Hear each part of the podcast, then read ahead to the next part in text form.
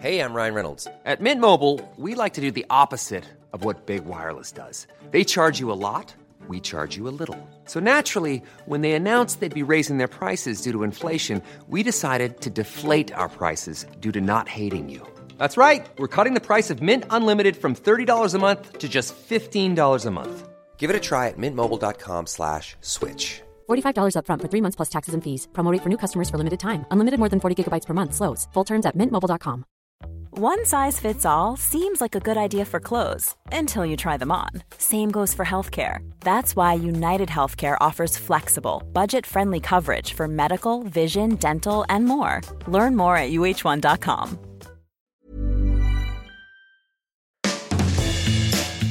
Hey, welcome to the 376th episode of Just Shoot It, a podcast about filmmaking, screenwriting, and directing.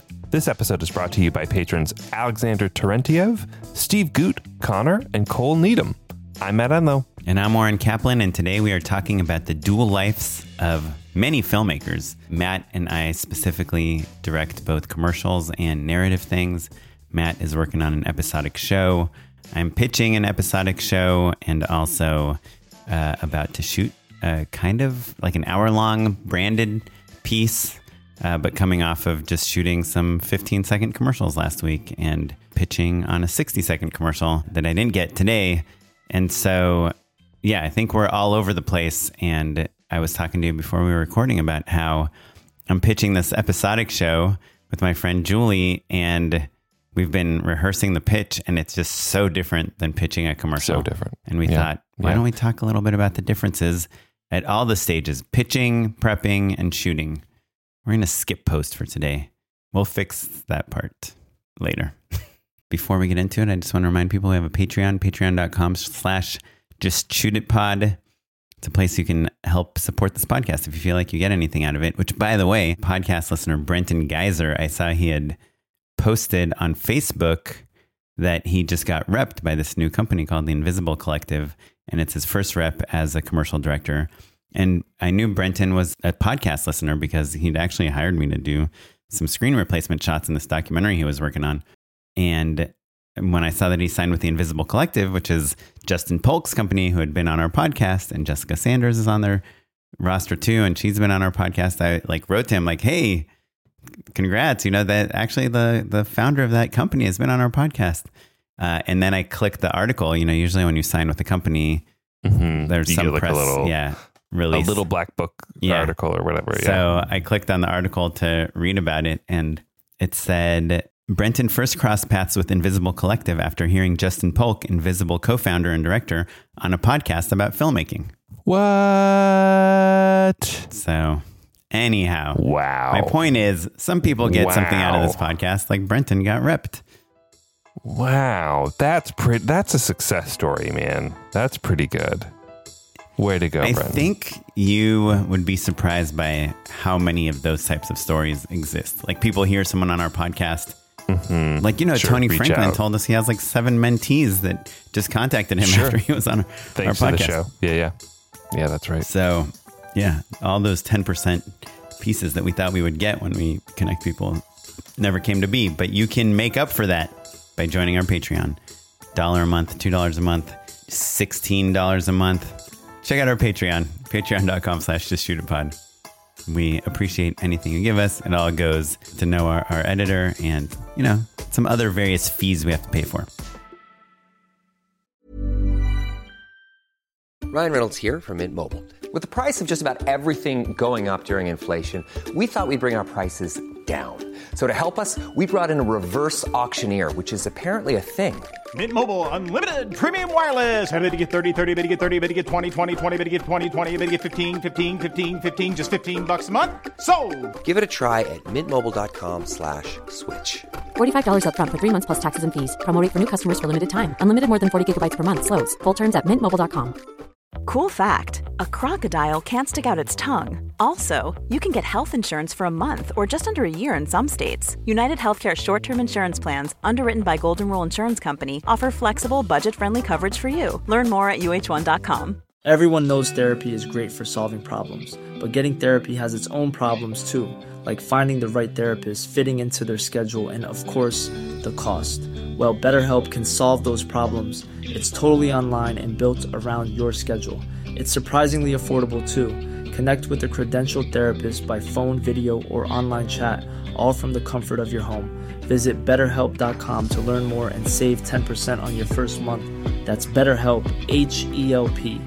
Burrow's furniture is built for the way you live. From ensuring easy assembly and disassembly to honoring highly requested new colors for their award-winning seating, they always have their customers in mind. Their modular seating is made out of durable materials to last and grow with you. And with Burrow, you always get fast, free shipping. Get up to 60% off during Burrow's Memorial Day sale at burrow.com slash ACAST. That's burrow.com slash ACAST. burrow.com slash ACAST. Okay, let's get into it. I got a question for you, Oren. When you are on either side of this coin, whether you're working on a narrative project or you're working on commercial projects, do you let the other decision makers or stakeholders do you mention that you do the other side? Do you do this that this other work or do you just kind of let yourself seem like a specialist, like a person who exclusively does commercials, let's say, or really knows their way around narrative and that's their bread and butter? The other people that are on my side of the pitch eh, or the other people that I'm no, pitching no, no, to. no. Like I'm saying, just in general, you've already gotten the job. Like, do you bring it up, or you're like, oh yeah, one time I was doing this thing or that? You know? Yes, if I've already gotten the job, I'm usually a pretty open book. If I was pitching on a narrative thing, I would talk about my movies, about my time at Disney, about episodic stuff, about arcs, about my Mm-hmm. favorite shows and movies and actors and twists and turns and setups and payoffs.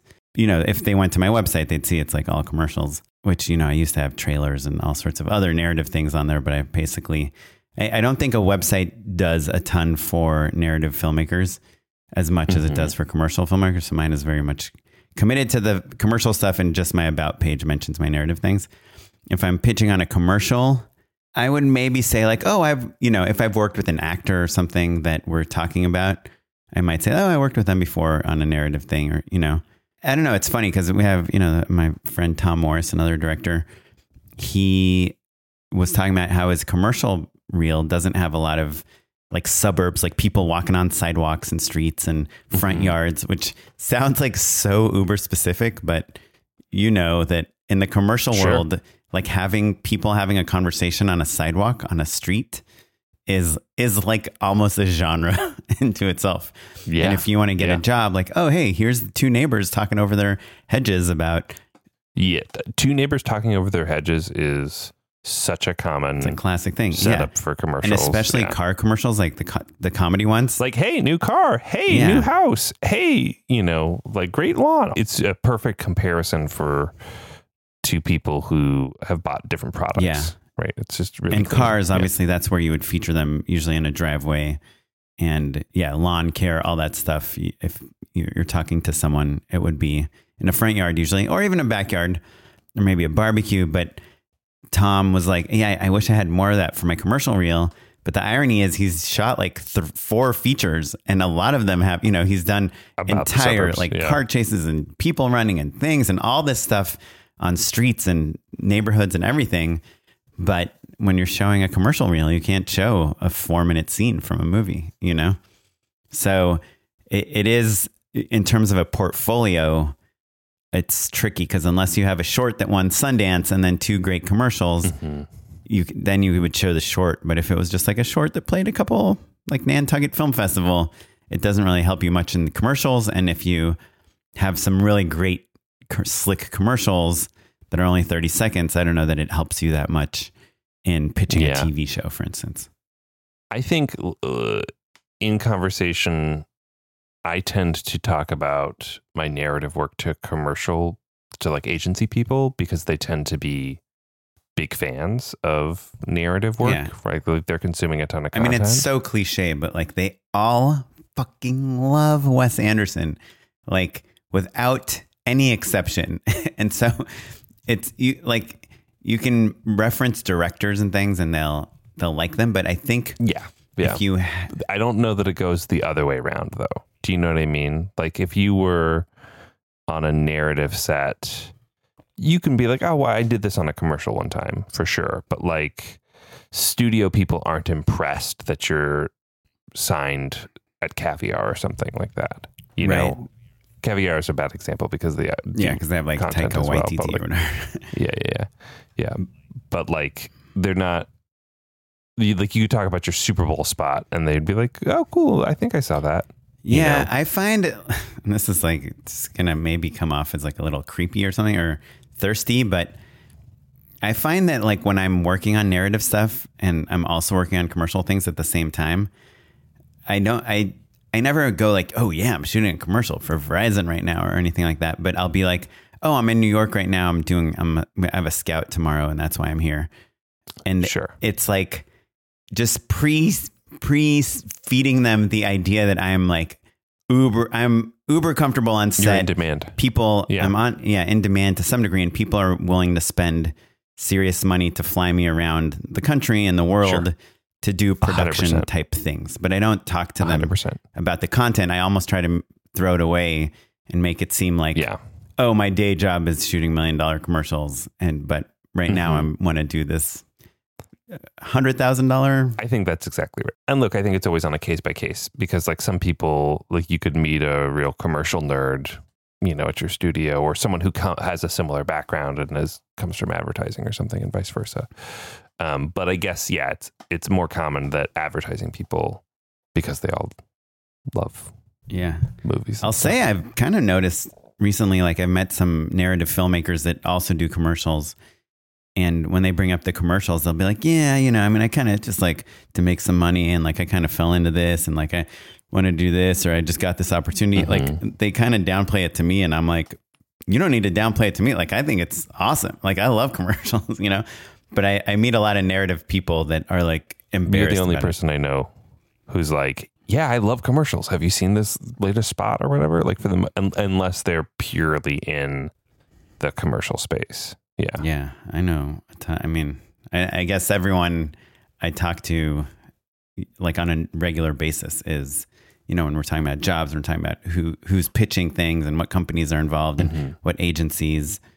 I feel like we all love commercials and we like get excited. Like, ooh, it's like Sha- Shaquille on a cruise ship. Like, that's cool. Like, and I'm pitching this. I, I don't know. Yeah. I mean, uh, we've talked about this before, but like I don't know why I called him Shaquille. I meant Shaq or Shaquille O'Neal. just not just Shaquille. you're I'm on you're first like names sort basis. of friends with them. yeah, yeah, yeah. You, you know, Shaq just felt too personal, but like he'd say hi to you in the hall.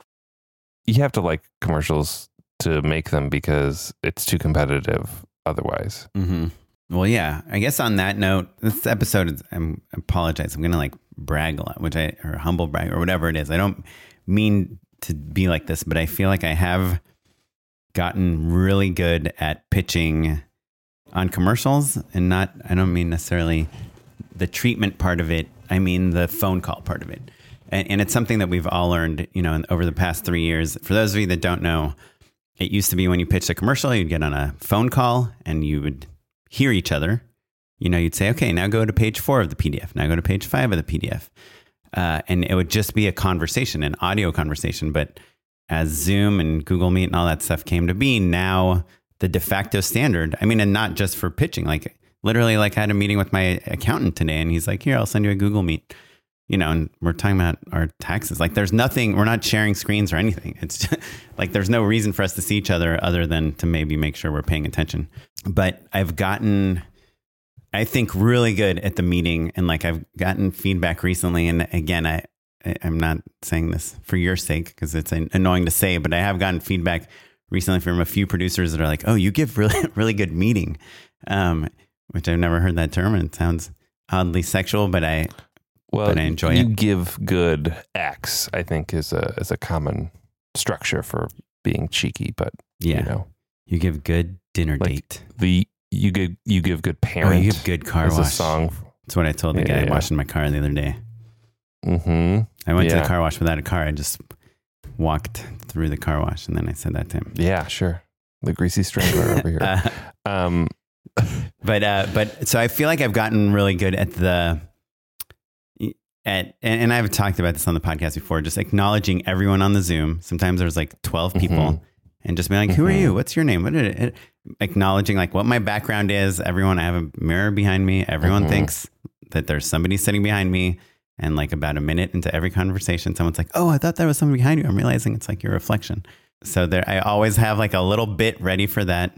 I've even like on some pitches, like I pitched on this dog toy thing, and I put port. My wife used to paint portraits of dogs, so I put like some dog portraits behind me. I've become, I think, like really good at listening uh, as I'm Mhm. talking nonstop and plucking things that people are saying and then re-saying them in my sentences. echoing it back to people. Oh, I love this point. I love that point. So, so you've you've outlined a number of skills that um, I think do transfer into the narrative world. Uh, active listening, being attentive, showing people a little bit of personal uh, time, and really kind of digging in and showing some interest. All that Right. stuff I think is is valuable. and that's and that's to show them that you are like a collaborator. You're not a tyrant, Mhm. but you also are coming with ideas. Like, oh, I love what you said about that, um, about showing people that you're listening to them. there is also a little bit of warm up, you know, like because we're in a video chat, it's a different deal than like walking from the waiting room and having some water and the assistant says hello and everyone kind of finds their spot at the table. It used to be like when you were pitching a show or just having a general meeting, there was kind of a natural flow that warmed people up. Yeah, you know like you, that you knew you weren't supposed to talk any real business until everyone was seated. So the journey from wherever you were waiting to that room is your warm-up space you know like hmm how was your weekend? Chit chat sort of Right. stuff. All that's gone now right yeah. I mean, And you so do it on the easy Zoom. to just yeah. kind of you do it on the zoom right but but what i'm saying is is that the the um, signals aren't as clear or aren't as delineated and so it would be easy to just kind of jump straight into things without learning who people are or like you know again just uh, acclimating people right and i um, and i try to be really honest about that i'll say like oh you know brent i i don't know if i've met you before who like whose team are you on like i'll try to know the players you know if i if we didn't do the Mhm. intros a lot of times there's an intro and then i do also like i try to detect the like awkward pause of so are we going to start? And if if it Mhm. lasts for more than two seconds i'll say something like so you want to dive in? You know i loved your brief. You want to Yeah, walk sure. me through it? Yeah yeah. Or yeah i'm really excited. I know everyone's really busy. I'd love to get started. Let's do this. Yeah and, and even more specific i'll be like you know is it cool if i share my screen? Or do you want to tell me a little bit about how you came up with that idea? Like i'll try to give some sort of prompt of where to go. A lot of times you know we'll be on calls with producers that are doing that they're driving the show for us. But i try to i guess i just want want to avoid all awkwardness on every call Mhm. so that the people i'm talking to feel comfortable with me as like a potential collaborator for the long run. And by the way, one other tip, I'm actually curious if you do this or not, but if it's in any sort of important meeting recently, I'd say like last six months, I'll use my mic, the mic I'm using now, my podcast mic. oh interesting i don't I'll say I have two reasons for it, Mm-hmm. maybe three. One is so we use these condenser mics, right? These Audio Technica, these AT2020 Mhm. mics. They are, it, we put our mouth really close to them. So the signal to noise ratio is really high. So if there's a lawnmower or a kid yelling in the background or a car or construction, they're really good at They- focusing on our voice. other people can't hear Yeah. Uh, number two, I can swing it away from my mouth. You know, like if I take a, a drink of water or something. But more importantly, a lot of times I'm typing. You know, I'm like looking something Mhm. up, or I want to make sure I'm pronouncing someone's name right, or someone referenced something and I forgot about it, and I'll look it up.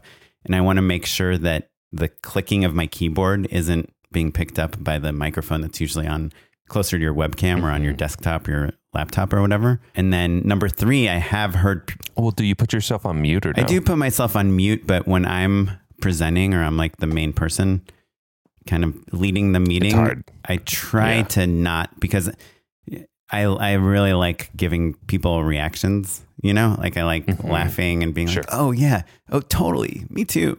Yeah, I mean, uh, just listeners at home, I want you all to hear what it sounds like when I'm typing on my keyboard. So, like, say, hey, Oren, this is a, boy, this is such a great meeting. You know, uh, I really do love so and so's work. What was that movie that they did? Well, you're typing like extra loud though, right? No, I'm not. You're not. No, I, I have one of those. Uh, it was actually your keyboard. Oh yes, yes. that- Um, it's it's like a high tactility, like springy keyboard, which I love. oh right. But I often will get uh, roasted for. Um, I can't hear you typing at all. No, um, I'll get roasted for typing super loud. people being like, "Did you drop your mic on top of a keyboard that you're just slapping?" Yeah, well, so I bet if you're not using your podcast mic, it's even louder. And I have Yeah. this Yeah, mouse. I love It it. I've endorsed it, the MX, the Logitech MX3 mouse. I think you told me. But the about- yeah. click is really loud Yeah. relative to like a Magic Mouse or something, or even a trackpad.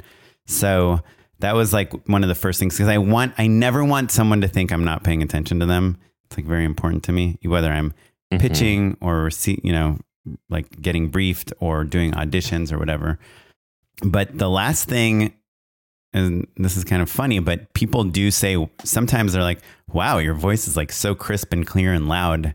And it's because i'm mm-hmm. talking like right into the mic. It's like you know mm-hmm. half an inch Yeah. away from my mouth. So for all those reasons i personally for anything important use a microphone and i wonder if i didn't have a podcast and didn't have this mic set up here all the time if i would do that too but i, I would i would recommend it. I think it's kind of nice. I'd probably like maybe for a, a, a Sure. more casual pitch i kind of would distance it from my mouth a little bit like mm-hmm. this but i would still use it especially so i can look up. And this pitch i wanted to tell you about today i'm pitching with another person. So when you are mm-hmm. not the only person speaking you're taking turns you can kind of be looking things up while the other person is speaking. And that's like another Yeah. reason. Or take a sip of water or whatever and you can swing the mic away. You can also, I know this because we do it in podcasting. Not only can you hit mute, but like if I'm show, if I'm trying to indicate like, oh, it's Oren's turn to talk, I would lean back and like not be so close to the mic. And I think that that subliminally shows people like, oh, okay, I'm listening right now. But when I have something to say, I lean into the mic to show people like I'm going to chime in in a Right. second. Um, uh, we use that technique when we're interviewing someone so that I can try and get a word in edgewise. Mhm. Um, and then I can be like, oh, you ignored the, the mic move again. Okay. yeah that's funny Um, great. He's asking for tips and tricks. Cool. Um, you know, I'm working on this project now for Pinterest. I think I talked about it before, but it's they they're really into Microsoft Teams. Like every meeting is Teams, and they Mhm, have uh, mhm. there's like a lot of people on the call sometimes, and they have like a raise your hand thing. I guess Google Meet has that Mhm. too. Maybe they all yeah, do. I think I think most of but them do. Yeah, they're the only people I've seen use it. Like someone will present it's it, really corny. It's like it's really really corny. yeah, it's kind of funny, but it works. They'll be like, "Yeah, Alexa, you have a question? Matt, you have a question? So and so, you have a question?" yeah, yeah. It, I started doing it instead like of interrupting. It's pretty embarrassing corporate sort of stuff. But yeah, I think it's worthwhile. But you can't do that when you're pitching, right? Like if it's you and your partner and you're both like, kind of like tossing the ball back and forth. It's not like you're talking about character and then your partner goes like does the virtual hand raise to be like I'd just like to add that this character their backstory is X, Y, and Z, you know. Um, like it needs to feel more organic. But if her and I are going back and forth nonstop with no pauses, and the person we're pitching to has a question, and they don't want to cut us off, yes. that like that it would work then. that's when it works. and I, well. by the way, that's like my other tip is like pay attention to the chat uh, because I Mhm. a lot of times people, if you're on a big meeting, someone will like make a joke or write a comment about something you just said. And personally, I always acknowledge them. I'm like, oh, you know, Roger said that he like that happened to Mm-hmm. him once. Like, sorry, Roger. I, I, I just anything you can do to make it seem to include people. yeah, Yeah. more inclusive. Do it, even if it's like the intern or whatever. They might be the tiebreaker at the end of the day of whether someone wants to give you a job or not. But I wanted to talk real quick about the pitching. So the way I, I pitch commercials, and then I want to hear obviously your take on this. Sorry, I'm Oh, oh really? Not really. I'm just saying that to make you feel included. Uh, Okay, cool. the way I pitch commercials, yeah, I'll just raise my hand virtually next time. I have a treatment, right? It's like a PDF, a Google Doc, a video, whatever it is. I share my screen and I just take them through. Yeah. And, and the way I design my treatments is it's, they're image based, right? So it'll be a 40 page treatment and I'll have an image on, on performance and tone. And I'll say like, it, it'll be a picture of Zoe Saldana walking down a hallway, and I'll be like, you know, I, and I'll tell them why I chose that picture. I'm like, you know, like a Zoe Saldana type, like you know how she's kind of like, like can be kind of quiet and nice and like intellectual, but then she can turn into like a badass in like two seconds. Um, and I think that that like the turn will be like that. So I'll talk about the image. I won't talk about the text at all. And then I'll be like, okay, locations, you know, um, so you guys all know this, uh, like the spaceship from Dune or whatever. Uh, and I'll, and I'll have the pictures and what I'm talking about, they're looking at the images and I'm describing why they're looking at those images and I'm walking them through direction, wardrobe, script. You know, when I do the script breakdown, I'm like, okay, we're going to open up on a close up of this person. But you're not, you're not, just to reiterate, so you've got an image and then you've got a, a block of text that says tone or Mhm. whatever. You're telling them why they're looking at the image. I love that. Are you pulling key terms or threads or or anything uh, from the text or no? Mm, the title of the page I'm pulling, and then like this last pitch that I did yesterday. Uh, so the the brand the brand identity in their brief to me when they're like, "Hey, we're talking about this brand," and these are four words that are important to the brand. We think of the brand as sophisticated, trustworthy, modern, and it has personality. It's not it shouldn't feel boring. And so I said to them when I was talking about casting, I was like, "Oh, I love literally your brand tone is like how I would describe the person that I think we should cast. Someone that's sophisticated, and by sophisticated I mean this like they dress a certain way. They're they have a certain posture. Right, but I'm I'm asking you specifically. right. So, so like, I'm I- I gonna. so my riffing, answer to that is right. in my text. I had those four words embedded in the text, and I bolded them and made them a different Bold color, so that when I'm presenting it, I remember to like touch on those four items. Mhm. But I don't like. I don't ever read anything, even if I have a joke. Like I had Yeah. some explosion gif or something in my treatment yesterday, Sure. and I I had some text saying like this brand loves explosions or whatever. But and but I'll make a different.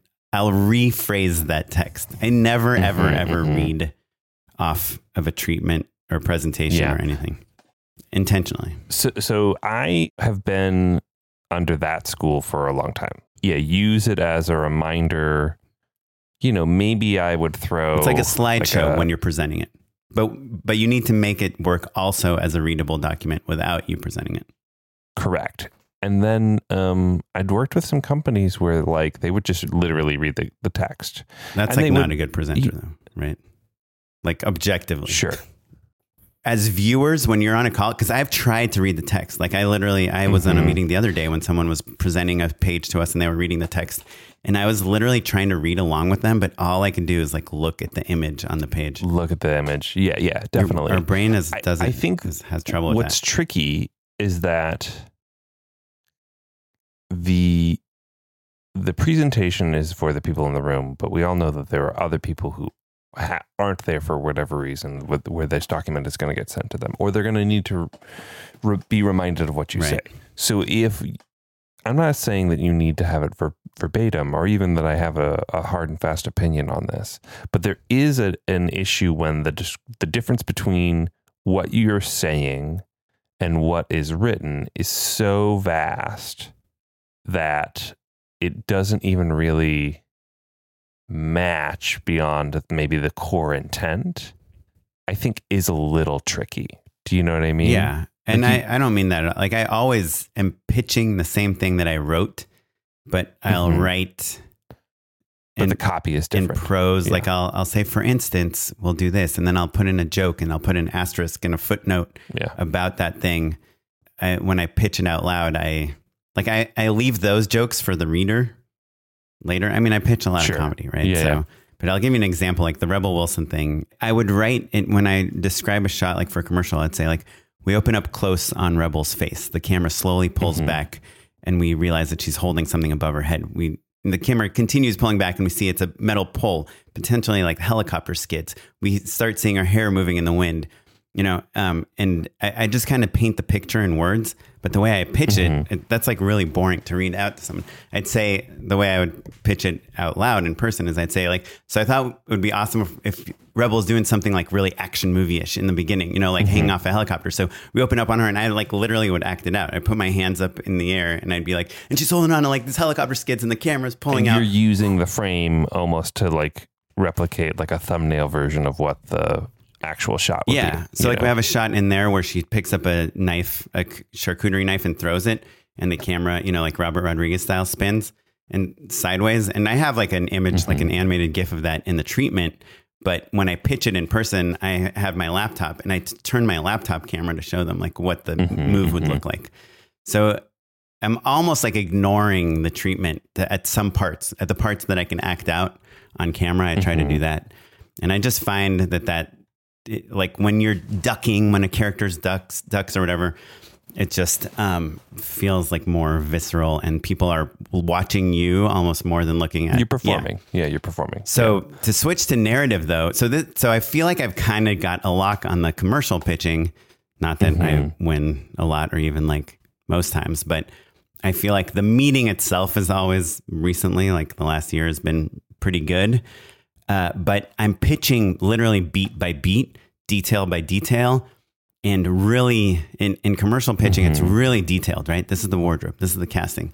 This is like the location. And this is, I thought the door would be this color and this would be this color. yeah, I, I- I think I think the thing that's tricky about this conversation is that most of the things that you've said so far, even breaking down like a sequence, like an important sequence in a film, I think you could do that sort of work of explaining like this is how the intro works or this is how the the finale works or whatever. But what we're leaving out is that you've described maybe like 15 seconds. seven slides out of out of 40 and that there's a lot of like here's the current brand color palette this is how the set would work with that you know a lot of stuff that's really really really in the weeds that um you can't you just literally can't do for a feature Right. You can't prep in the amount of time that you would have and also like Well, it's the presentation Your- your time meeting would- is the exact Yeah. same. That's the hard part. So a 30 second commercial I would pitch in about 20 minutes and a six hour 12 ep- half hour episode seasonal arc of this YA show, I'm also trying to pitch in 20 minutes. And that's where the problems arise because I tried to practice pitch this with Julie and I felt like I was really on fire in the beginning. I'm like, this is the this is what it's about. This is the theme. This is the location. This is like mm-hmm. it- it's a show about fairies, right? But we call them fae, not fairies, and a little bit about like how we treat the subject matter and these parallel worlds that exist. And then we go into the characters and it gets a little muddier, right? Because we're just mm-hmm. you want to know a little bit more about each character. You want to know what their defining traits are and some examples of how those traits are shown and you want each character to segue into the next character naturally so you're not just making a list of characters. You don't want to be like so then we have matt. He likes to wear hats. Then we have oren. He talks too much. We want to be like and matt's podcasting partner is oren who's, who pisses him off all the time and that's why he's been taking it out on his yard. Um, and so there's a little bit more storytelling in the characters, but then once you get into the story outline, that's when we completely fell apart. Because I Yeah. pitched the Yeah. pilot, which took me a long time, because I kind of I feel like there's all these important pieces to set up, and then we have 11 episodes left, and we're like at 25 minutes into the pitch, and I'm like, I don't know where we go from here because we still have so Yeah. much more to cover. yeah And so I, I want to, I, I kind of have, I, I know the conclusion to where we got to of how to, sh- how to pitch this 12 episode show, but I, I'm Mm-hmm. curious. I've been talking a lot. I want to give you a chance to tell me how you break down a pitch, given that you have like 20 to 30 minutes to pitch in 12 whole episodes. Yeah, yeah. Well, So pitching an entire season of something is really tricky, right? And Um, it, but it's kind of on par with pitching a feature, right? Because you're pitching like the whole two Yeah. hour story.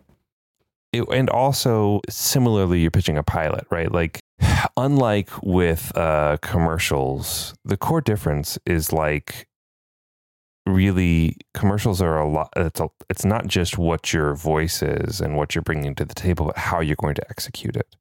And with narrative, it tends to be the assumption that you can execute. Otherwise, you wouldn't be in the room in the first place. So it's specifically really what's the take. It's really more of a writing meeting than it is Totally. a directing or producing meeting, right? So that that's the first thing. Yeah. And in all these, as a director, as a writer, commercial or narrative, I'd say we're always, the main thing we're pitching is tone and Mhm. ourselves as pe- someone As you should person, trust yeah. to do this thing, to make this thing. So unpacking that, right, a little bit, when you're saying you've got 20 or 30 minutes and you're pitching tone, I think as a younger filmmaker, I would get into the specifics of how I execute the tone. What does that mean tangibly?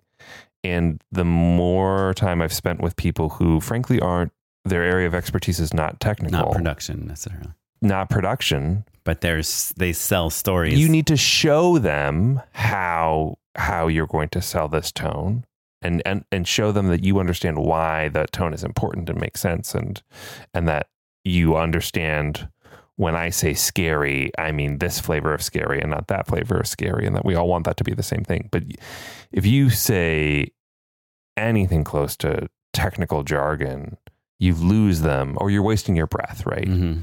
like you can say I, I got these cool vintage lenses maybe if you wanted to like to add some texture. Even that is like frankly too technical. So like it's really like what the what are the ways in which you can bring the creative to life in a way that's specifically you? That's what you have to live in.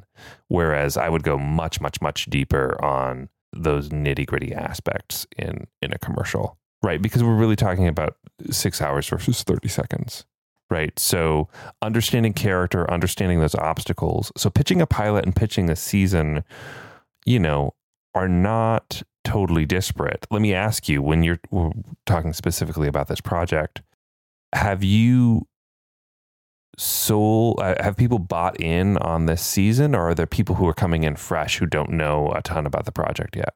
Well, so so we have this project works in three steps, right? We wrote kind of we made a deck. We actually recorded, made a, a, a podcast proof of concept, a pilot, which is completely hundred percent thrown out the into the gra- trash can by this point.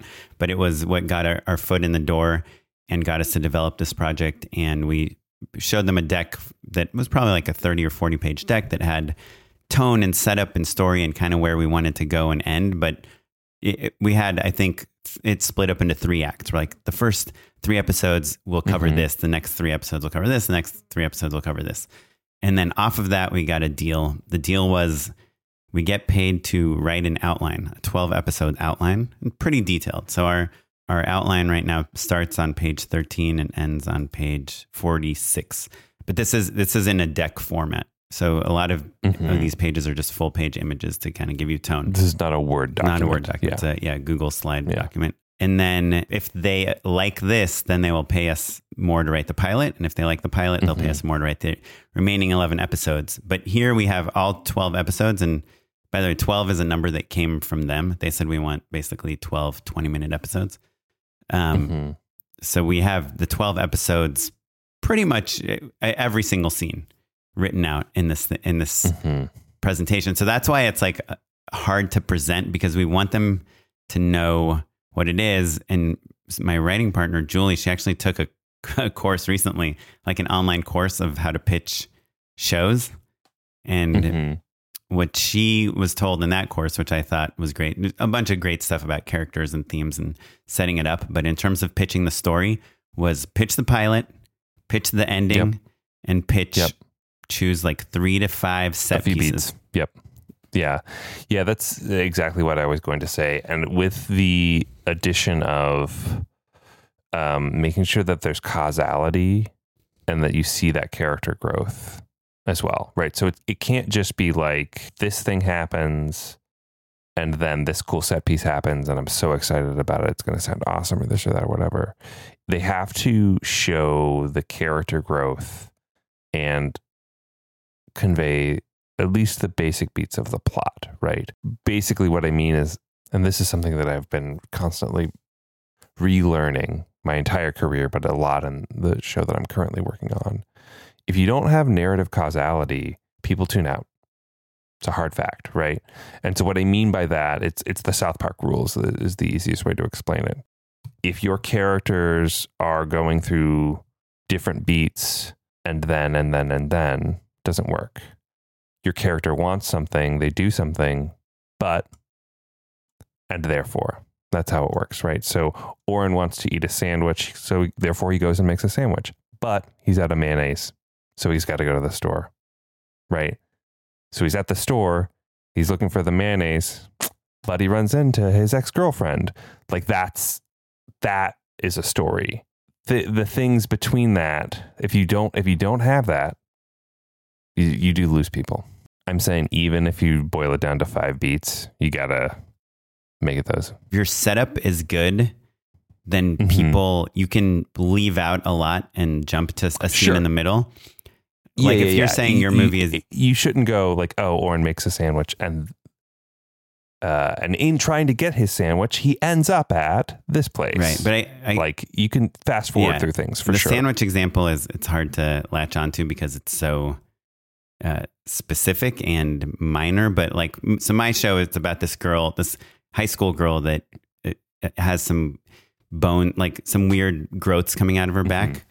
Um, and we know that eventually these wings are going to sprout out of her back. And, but we set up kind of her, she's kind of become, she's an outcast because she's kind of uncomfortable with her body and all these things in school.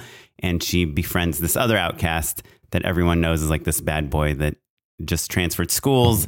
Nobody, everyone kind of has heard shady things about him. And then this girl at the school dies and everyone is 100% sure Thinks he's the him. killer. And Sure. this is the guy she's Yeah, been yeah. getting close to.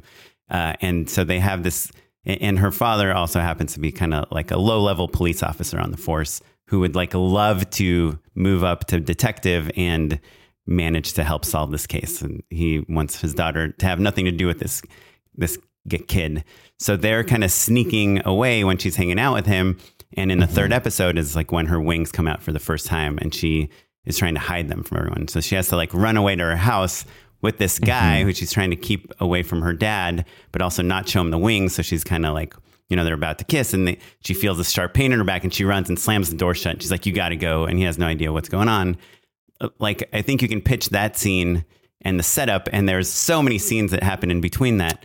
That sure, hundred percent. not But we under, we understand the character motivations, and we understand what's keeping them from getting what they want, Mhm.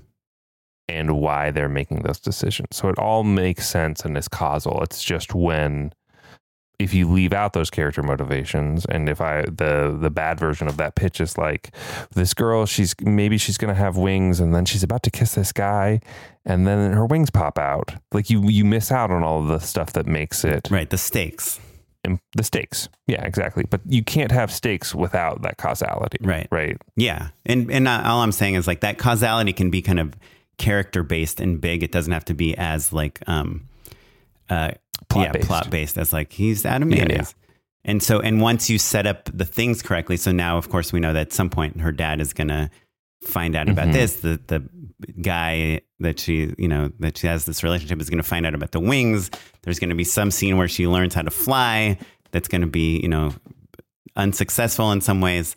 And so I think we, you can start seeing in your brain how these various The big moments are going to add up and be fun. And then somehow sh- she's going to help prove this guy's innocence um, and f- realize that the killer was actually after her instead of after this high school girl. And what's tricky is that I think the further into the show you get, the more you kind of want to yada yada yada. Mhm. You're like, okay, well, so obviously she's going to fly at some point. Right. I mean, in a pitch, I wouldn't yada, say yada, obviously, yada. but yeah. Yeah, but but like, and then you fast forward to the moment where, of course, this happens or that happens, beats that you can anticipate happening, but without that connective tissue. And it is, if you do that too much, you do, you do just start listing set pieces, Right. And that's not a story. Yeah. and that's that's the tricky part right that's why you want more time that's why it's it's whittling down what are the pertinent details that get the viewer and or the listener invested the whole way through with the amount of time that you have allotted Yeah. And in the commercial treatment, in the commercial pitch, the reaction will be like, wow, you've thought of every detail, you know? And that's like a good Mhm, reaction. mhm. In a, the narrative pitch, you want them to be like, wow, you're a good storyteller. I can't wait to find out Mhm. what, you know, I, I Mhm. want to know more. Uh, and so in the commercial pitch, it's about giving them all the details and showing them you've thought things out and listened to them. And in the narrative one, it's about giving them just enough to know the story and Mm-hmm. to want more. And it's it, th- those are two kind of different skills that I'm. I, to, I have another practice tomorrow, and we're basically going to keep practice pitching it because my writing partner doesn't pitch commercials at all. So Mm-hmm. I think I'm pretty good at like just riffing on random things that I see. But the other issue, which is so easy in commercials, is I'm pitching the image. But when we're doing this narrative stuff and so many things are happening and we have pages that are just 100% text, I don't know what to show on screen while I'm pitching those set pieces. Yeah. And my I- treat, I- my deck is not built out to be odd, verbally pitched. So some of my images, when we were practicing, they're like not really in the right order. Like I'll pitch a, a flying set piece and there's a girl on a phone, you know? as commercial filmmakers, we've talked about this before, because our our skills in creating decks and showing the visuals paired with, you know, our presentation and then also with great copy, that becomes a superpower that helps us stand out. Yeah.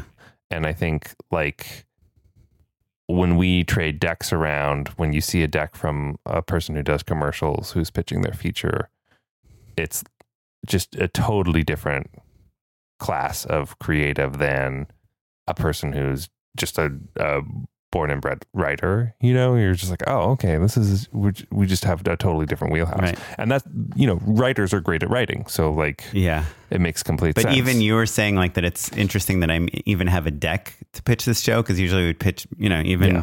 three years ago, we'd pitch You- a show in like a Word document. an outline, Yeah. yeah, an outline out- should be a word document. Yeah. Um, and by the way, you know, we're pitching with Temple Hill, who's pitched like a bunch of show. They created, they made Mhm. Twilight and Maze Runner and all these things. And because we said to them, like, are we going overboard with all these images and things? Um, and they're like, no, we think this is like really, this is really selling the tone. helps. But Yeah, the funny thing is, we're not, we're pitching a podcast. there Yeah, are no sure. visuals, but we're Yeah. using images to pitch the audio show. And the only Mhm. real difference is that we have like a few sample scenes written out and we don't like read them out loud or anything, but we say, hey, like right at the beginning of the story, here's a sample scene. So the the main character, Nikki, her best friend from high school, part of the reason she only had basically one friend, they were like kind of the two outcasts, and she moved to Japan. So now she's like on the other side of the world. And my dad lives in Israel, so I know what it's like to be like exactly like, you know, half a day apart from someone. And 90% of our communication is done through voicemail. And this is how she communicates with her friend. And we get a lot of the inner monologue and a lot of the inner thoughts from listening to the voicemails she leaves for her, her best friend who lives on the other side of the world. And so we try to like plant some of the audio techniques we'll use to tell the story and show some inner monologue in ways that are hard in podcasts be- because they're not mm-hmm. novels. There's not a lot of first person narration and they're not, there's no visuals where you can see people doing things and thinking about things. So we try to do a little bit of that, but still in pitching an mm. audio play. which is a way of saying like, oh, I'm illustrating the things that we're doing in a unique way. Whereas, like, which you would do, I think, in in any sort of narrative pitch, like, oh, let me explain what bullet time is, even though like you've seen plenty of cool kung fu fights Right. if you're pitching the Matrix. or like, have you whatever, seen The know. Time Traveler's Wife? I have Actually, not. I don't care much for the movie. The book is like really incredible, but it's, yeah, yeah, that's right. People love. it's about this guy kind of- who yeah, time travels to he doesn't control it. He like spontaneously time travels to different times in his life. So he might be 35 and he's time traveling to when he was 62 or to when he's 7 and he's in a relationship with this woman Claire and sometimes he'll go to he's 50 and she's 7 or he's 50 and she's 70 so every chapter title is like I forget his name. Let's say it's Ben. It's like Ben 50 Claire 7 Ben and they use text as this really amazing tool to to show you now it's more like a father daughter relationship. Now they're husband and wife. Now Mhm. he's like the kid. Um, and so even in that, I'm sure when you pitch that, that's like one of the main things you're like yeah. You have We're gonna use spell out, this like, oh, this is how we were. to Gonna do. Yeah, orient. we're you. doing title cards for this. Yeah. Yeah. Yeah. Anyhow, yeah. So it's it's been a learning experience. We're gonna practice again tomorrow. Have you pitched before with someone? No, No, I've always been solo. That's a good point. It's really hard because we have very different styles. Mm-hmm. I'm very much like a nonstop talker, and she's like a thinker, a pauser. Mm-hmm. And I think you can feel a little bit the disconnect between like my momentum and and not that one is better than the other. Hers feels like more deliberate, and mine feels more frantic. But Well, and, and to bring it back to the the theme of the show, the reason it's it's not just that you're quote unquote frantic. You've trained yourself to show your enthusiasm and your passion in a specific way. And I know this for a fact because we've talked about and it. by the way, I think the podcast helps a lot in just keeping the conversation going. Yeah, absolutely. Like being able to engage, listen, synthesize, all that stuff, uh, which is another way of saying practice. You can just talk to people about your project and listen to them and vice versa. You don't have to You don't have to compete with our podcasts, okay? Okay, Yeah, yeah, yeah, folks. please. Um, but you've trained yourself to to hone a presentational style that has worked well for you um, in the commercial space. There are plenty of writers I've seen come in who are more pure writers who do not have the presentational chops because they're not doing it twice a week for the last 10 years you know, you come in you package things up. Maybe once a season you pitch something. And look, they also are pitching things in the room in a writer's room, and like like they have to stand up for their own jokes and things like that. But the level of polish and anticipation that we have is different. And so it makes sense that there would be a duality between the two of you. Just to kind of summarize, because we've talked a lot, the real takeaways are keep the stakes apparent, keep the characters apparent, spend most of your time on the pre- premise and finale, and the beats in between, wow them as best you can, but make sure that the growth is apparent, the arc is apparent. And ideally, that's through a handful of the most exciting set pieces, the things you're most excited about. And when I say set pieces, especially with a, a podcast, but it could be with anything, I don't mean the coolest action sequence. I mean the beats where major character moments are happening. And ideally, some of those are action oriented, but that could be a kiss, that could be a breakup, that could be Overhearing a conversation. overhearing a conversation, all of that stuff. Yeah. And my one tip for new people is to me, one of the worst things you can be in a pitch is coy. It, because, and I've seen people do this too, which is they're like, and you'll find out the ending if you buy the project. Mm-hmm. Like the reason we're saying pitch the ending is because Yeah. if you don't have a good beginning and a good ending, like nothing else matters in, in terms of people believing that you can tell a story. Because anyone can come up Mm-hmm. with a good premise and a good setup, but making it also pay off at the end is the hard part. So Yeah. Yeah. you're showing that, And also- you're showing that the end matters, that this journey was worth going on. the coyness also exhibits a misunderstanding of what this meeting is and what the relationship is. You you can't hide the ingredients from someone. They're here to buy the ingredients. Right. So it you might don't be gluten free. Taste it. Yeah, exactly. It's like, no, you need to tell me you're wasting my time, and that you don't know means that maybe you're not ready to to do. Maybe you need more experience before we get into this relationship. And also, if you think that like your secret twist, that you know your sixth sense, it turns out that he was a ghost the whole time, is is the magic that is what you're selling, and you don't realize that the execution and how you get there is Mm-hmm. just as or probably way more important than way more then you're important. probably way more not important. super experienced. Yeah. Yeah. Yeah. I think there's this thing where people think that, like, when they have an awesome idea, they think that's going to be the key that breaks them into Hollywood.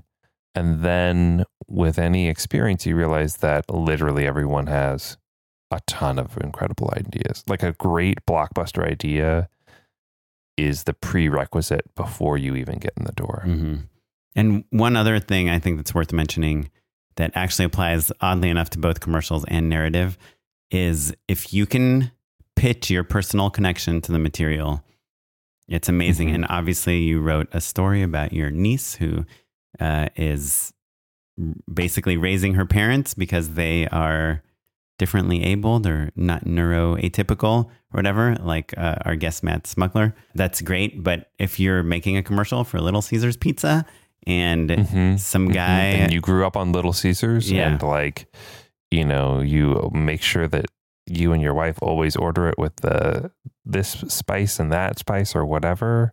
You know, you love the cheesy bread sticks. That's good too, Yeah. for sure. And they want to see when you're pitching on the commercial or on the TV show, they want to see how excited you are, right, about it. Yeah, Like, Yeah. oh, I love pizza. It makes me like just the the sound of cheese makes me excited, and that's what I want to hit on here. You know. mm-hmm, mm-hmm. Okay, so after pitching, assuming you're you got the job, we want to talk real quick about prepping a commercial versus pre- prepping an episodic show or a feature. Maybe let's stick to a feature now because it's kind of an easier uh, Sure. comparison. I personally don't think they're that different.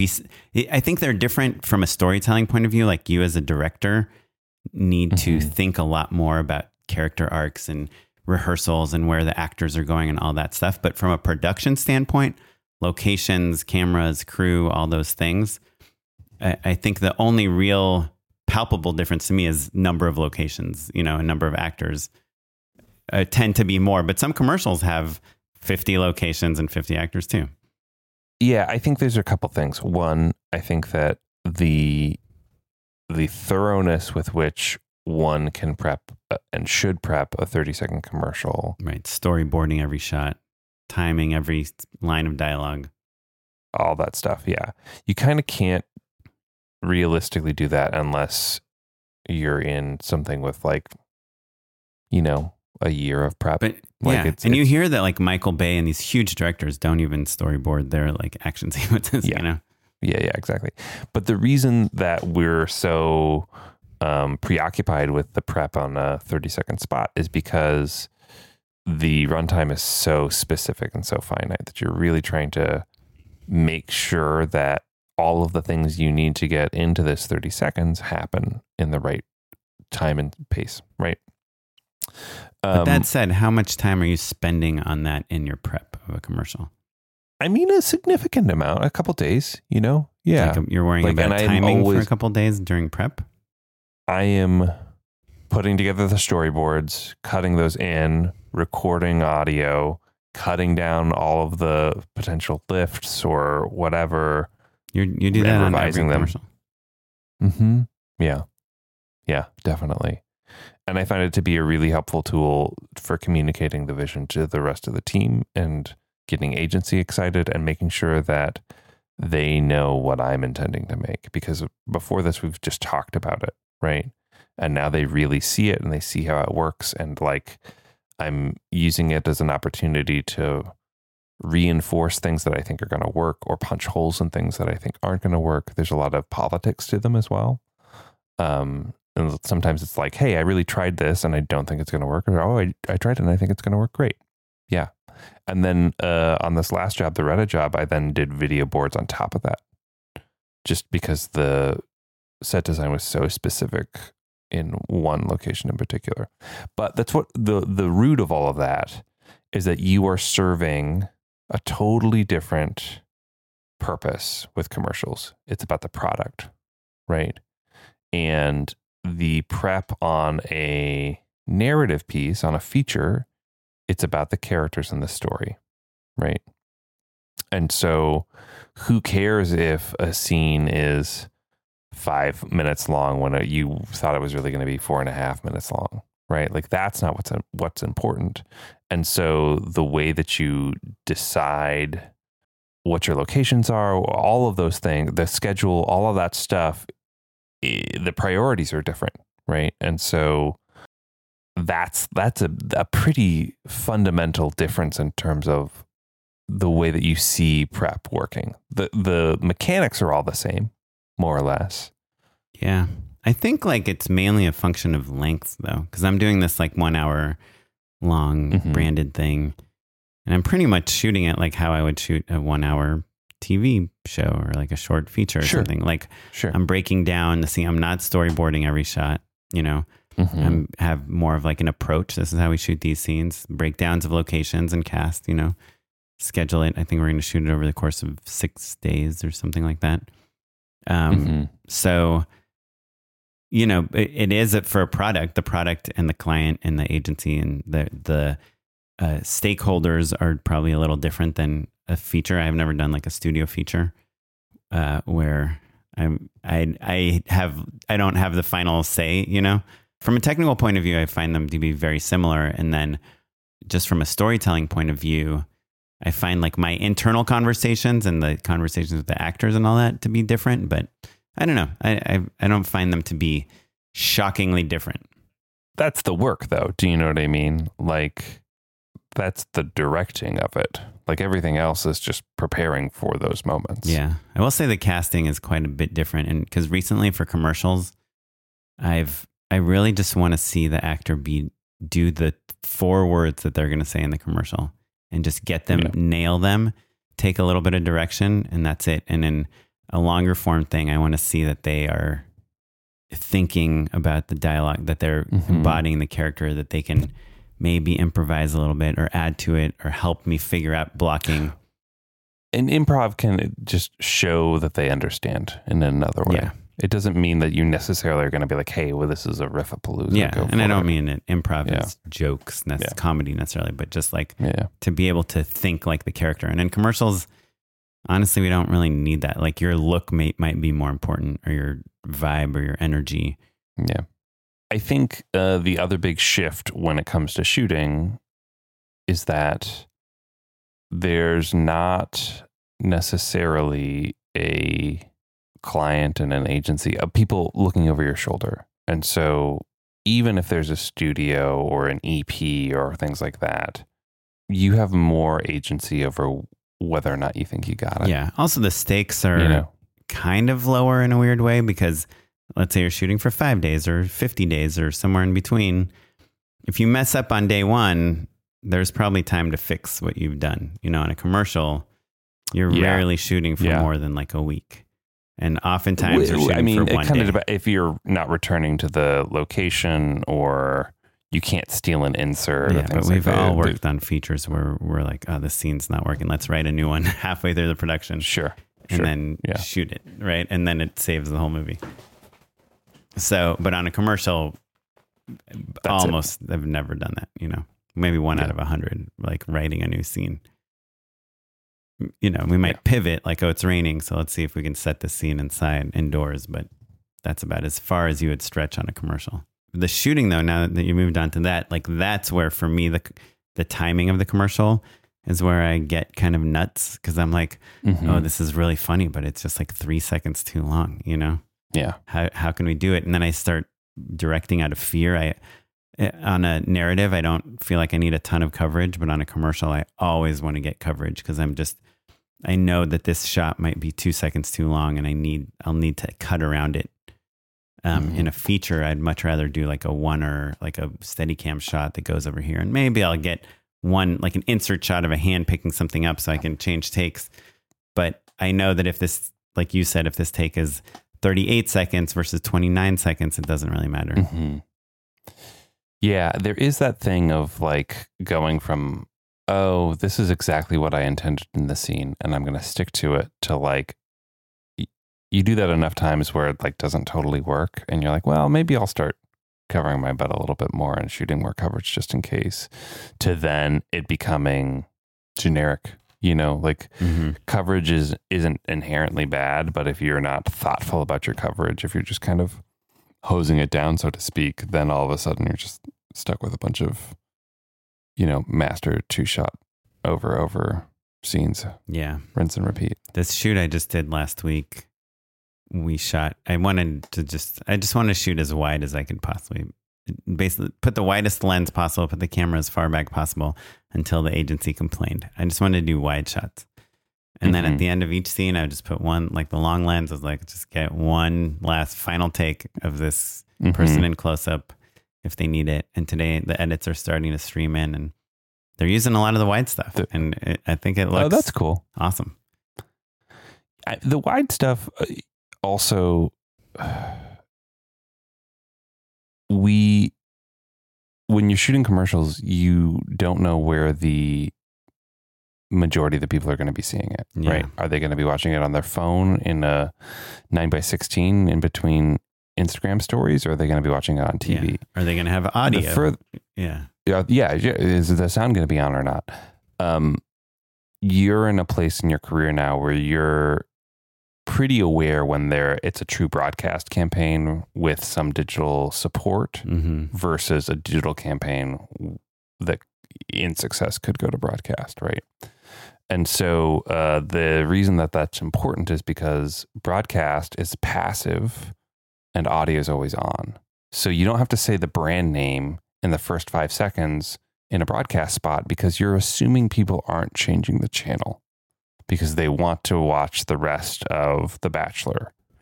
And they're going to sit through your commercial and maybe they're going to go pee or like grab a cookie or whatever, but we don't have any control over that. Um, and, and that it's also on a big screen. hmm Whereas if it's digital, probably sounds off, probably trying to hit that skip YouTube button, all of that stuff. And so I think that is a really distinct difference in terms of the way that you can approach wide shots versus close ups, all of that stuff. Yeah. That's why I think a good commercial is just so impressive. Like you see the work from uh, like Pinterest and Facebook and the spots they do. There's this uh, awesome WhatsApp campaign right now about privacy. I've been seeing in like 9 by 16 on Instagram, and I'm like, this is just so well shot. Like these great wide shots, great color grade, great lighting, great framing. And I think people see it and they're like, okay, whatever. It's a woman opening a door and talking to some guy. When you, yeah, those those great digital spots are like really hard to nail, Mm-hmm. in my opinion. Well, and if you know that they're digital only, I think that helps. Yeah, You know, yeah. There's this Lego campaign right now that's just so so good in nine by sixteen, and I'm like so hyper aware of that because like it's very the easy nine by sixteen spots are like people basically the the UGC like the stuff where people Sure, are shooting at yeah. themselves. Like I just got this new thing, uh, this cup holder, and Yeah, it's yeah. amazing. Um, and those work. I mean, you you're I'm sure know more about that than me. Um, but when you see something that you would be proud to have on your reel that also works, that's hmm that's the magic.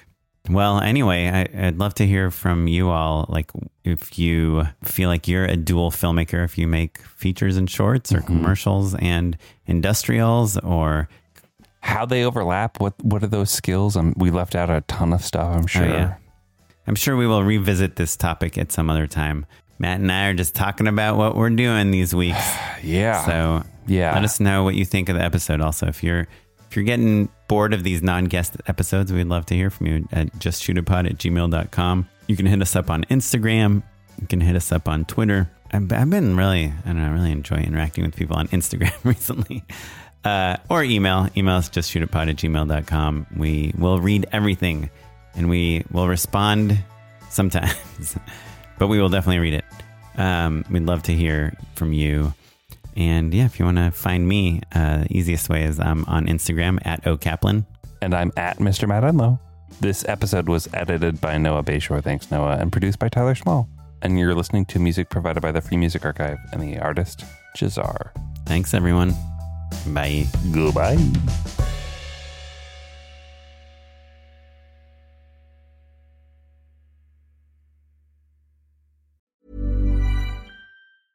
Hey, it's Paige DeSorbo from Giggly Squad. High quality fashion without the price tag. Say hello to Quince. I'm snagging high-end essentials like cozy cashmere sweaters, sleek leather jackets, fine jewelry, and so much more. With Quince being 50 to 80% less than similar brands. And they partner with factories that prioritize safe, ethical, and responsible manufacturing. I love that. Luxury quality within reach. Go to quince.com slash style to get free shipping and 365 day returns on your next order. Quince.com slash style.